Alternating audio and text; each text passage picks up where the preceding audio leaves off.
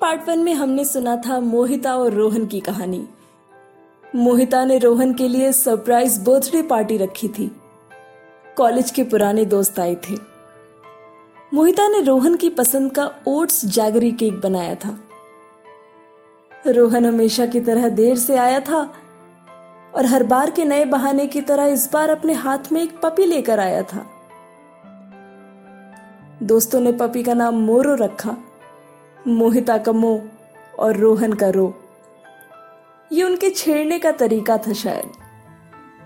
मोरो उनका सवाल था कि आखिर रोहन 11 साल बाद भी मोहिता से शादी क्यों नहीं करना चाहता? रोहन अब मोहिता के साथ नहीं रहना चाहता था। रोहन पायल से शादी करना चाहता था। उस रात रोहन ने घर छोड़ दिया। अब आगे। मैं कहती थी ना कि ये ट्यूबलाइट बदलना मेरे बस की बात नहीं। तुम कहते थे कि ज़रूरत भी क्या है मुझे सीखने की। फिर जब तुम ऊँचे से स्टूल पर चढ़कर ट्यूबलाइट फिक्स करते थे तो मैं कसकर स्टूल पकड़ लेती थी।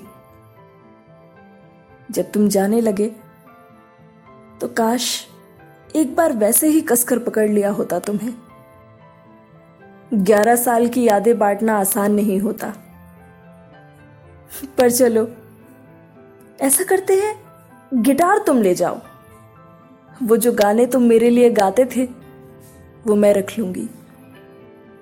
ये पेंटिंग भी मैं रख लेती हूँ। रंग सारे तुम ले जाओ।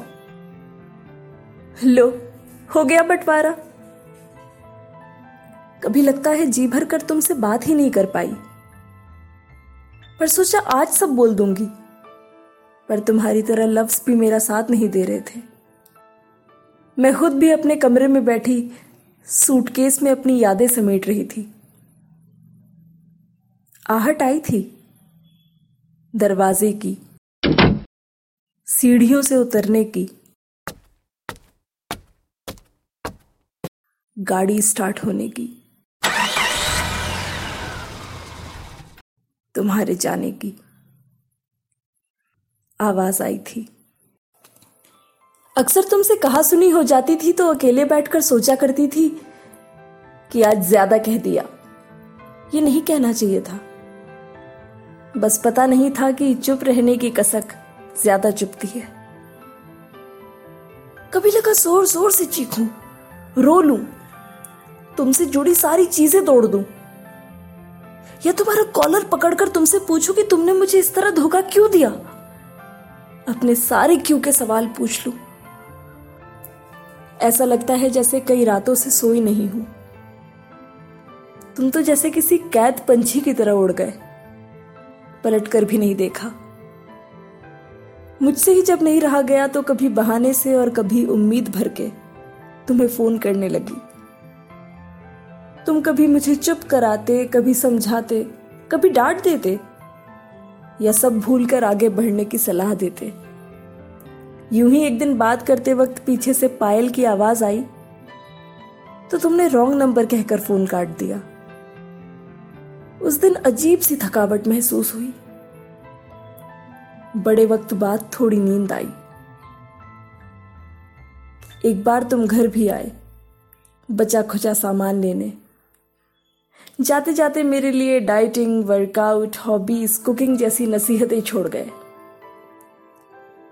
दिन, तारीख और महीने के साथ वो पहली लॉन्ग ड्राइव सरप्राइजेस गोवा वाली ट्रिप और तमाम एनिवर्सरीज की यादें भी एक एक करके आँखों के सामने से गुजरने लगी। अक्सर घंटी बजती तो भाग कर दरवाज़ा खोलती कि शायद तुम वापस आकर बोलोगे कि ये तो मज़ाक था।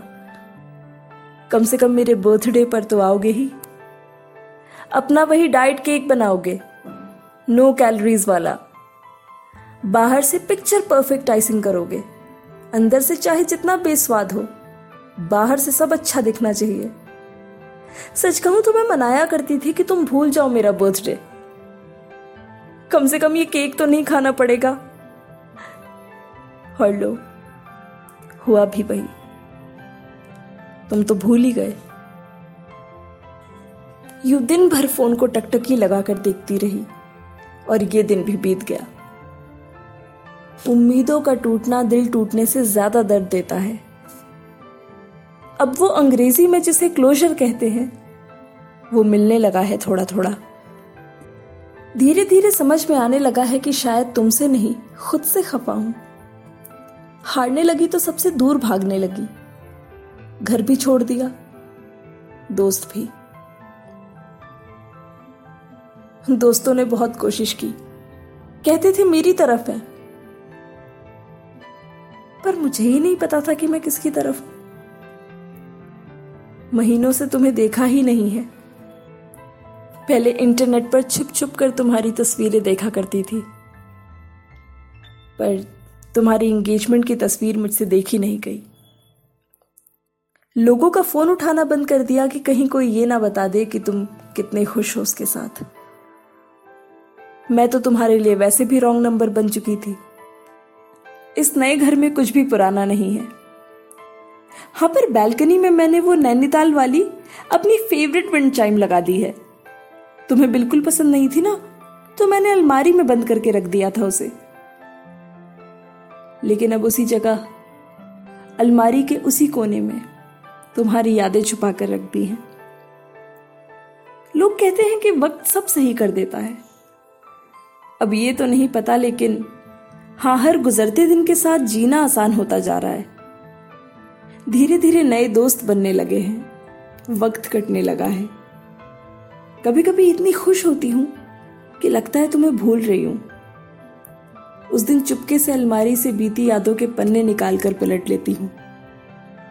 तुमसे बेवफाई करना मेरे लिए आसान नहीं है। तुम्हें पता है, अब ट्यूबलाइट भी खुद ही बदल लेती हूँ। और बिल भी टाइम पर भरती हूँ, नहीं भूलती अब। एक सेकेंड हैंड गाड़ी ले ली है। क्या करती? तुमने तो कभी सिखाया ही नहीं। पहले तुम्हारे भरोसे होती थी, पर अब सीख लिया है मैंने कि अपनी गाड़ी खुद ही चलानी पड़ती है। आज घर में छोटी सी पार्टी रखी है। आज पूरे तीन साल बाद केक बनाऊँगी। तीन साल पहले आज ही के दिन बनाया था ना? तुम्हारे लिए। अब मैं वो बातें याद नहीं करती। वैसे अक्सर हम बस वही याद रखते हैं जो हमें नहीं मिला। पर जो होता है आसपास, उसे देख नहीं पाते। तो आज बस वही दिन है। आज ही के दिन वो मेरी ज़िंदगी में आया था। और जब से तुमने साथ छोड़ा है, उसी ने तो निभाया है। पर ये सुनीता दीदी क्यों नहीं आई अब तक? जिस दिन काम ज़्यादा होता है, उस दिन देर करती हैं। अब आएँगी तो इस खाली घर को बिल्डिंग भर के गॉसिप से भर देंगी।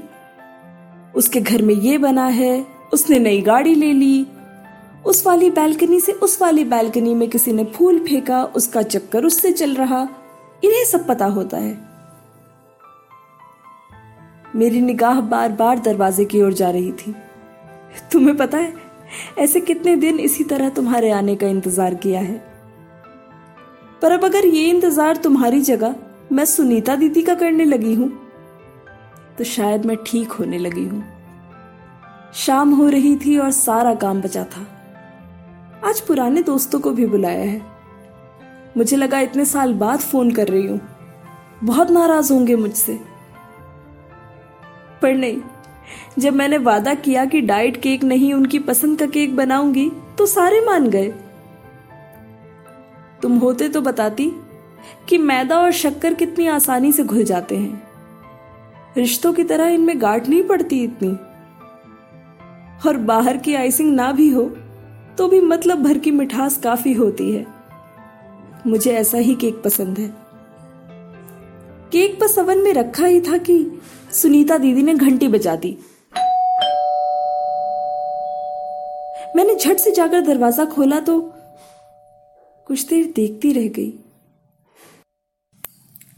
दरवाजे पर तुम खड़े थे। मैंने अपने ख्यालों में कई बार यह होते देखा था कि शायद किसी दिन दरवाज़ा खोलूँगी और तुम खड़े होगे।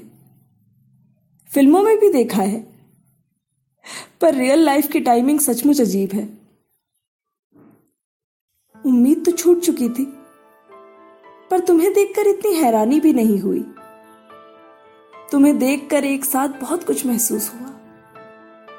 जैसे कितनी यादें बाँध तोड़कर बह चली हूँ। वाकई, एक अरसे बाद देखा तुम्हें। मोटे हो गए हो। बाल सफ़ेद होने लगे हैं तुम्हारे। और आँखों के नीचे इतने गड्ढे? अब वर्कआउट नहीं करते क्या? और पायल? शादी कर ली तुमने? अरे इससे तो कर ही ली होगी। यूँ दरवाजे पर खड़े खड़े ही जाने क्या क्या पूछ लिया मैंने ख्यालों में। तुम गहरी आँखों से मुझे देखते रहे। मैंने अंदर आने को कहा तो तुम चुपचाप पीछे चले आए। तुम बड़े गौर से कभी मुझे तो कभी मेरे घर को देख रहे थे। पानी का ग्लास देते हुए मैंने तुमसे पूछा, कैसे हो? तुमने धीरे से मेरा हाथ पकड़ लिया। पास बिठाकर जैसे तुम कितनी बातें करना चाहते थे। कुछ पल खामोश रहकर तुमने बताया कि पिछले साल पायल और तुम अलग हो गए। तब से मुझसे मिलना चाहते थे। लेकिन हिम्मत नहीं हुई। पर फिर आज जब दोस्तों ने बताया तुम्हें कि मैं अब भी तुम्हारा बर्थडे सेलिब्रेट करती हूँ तो तुम खुद को रोक नहीं पाए। कहते कहते तुम्हारी आँखें भर आई। तुम कहते जा रहे थे और मैं चुपचाप सुनती जा रही थी। बस ऐसा ही तो होता है। सपनों में, फ़िल्मों में, ज़िंदगी में तुमने फिर गहरी आवाज़ में मुझसे कहा कि तुमसे गलती हो गई और तुम मेरे पास वापस आना चाहते हो। मैं अपनी खाली आँखों से बस तुम्हें देखती रह गई। मैं कुछ कहती इससे पहले अवन की आवाज़ आई। केक तैयार हो चुका था। मैं उठकर किचन की ओर बढ़ी तो तुम भी पीछे पीछे आ गए। मैंने केक ठंडा होने के लिए रखा तो तुम वहीं खड़े होकर मुझे देखने लगे। मैं तुम्हें देखकर हल्के से मुस्कुराई। तुम्हारे करीब आई। तुम्हारी आँखों में देखकर तुम्हें बताया कि आज का दिन अब मैं तुम्हारे लिए नहीं मनाती, कि अब तुम जिसके पास आना चाहते हो, मैं वो मोहिता नहीं रही। इन तीन सालों में बहुत कुछ बदल गया। तुम्हारे जाने के बाद जीना मुश्किल था। पर अनजाने में जाते जाते तुमने एक अच्छा काम किया था। तीन साल का हो गया है अब वो। तुम ही तो लेकर आए थे उसे आज के दिन। वो ना होता तो शायद पागल हो जाती। तो अब ये दिन मैं उसी के लिए मनाती हूँ। तुमने हैरानी से मेरी ओर देखा तो मैं केक पर लिख रही थी। हैप्पी बर्थडे मोरो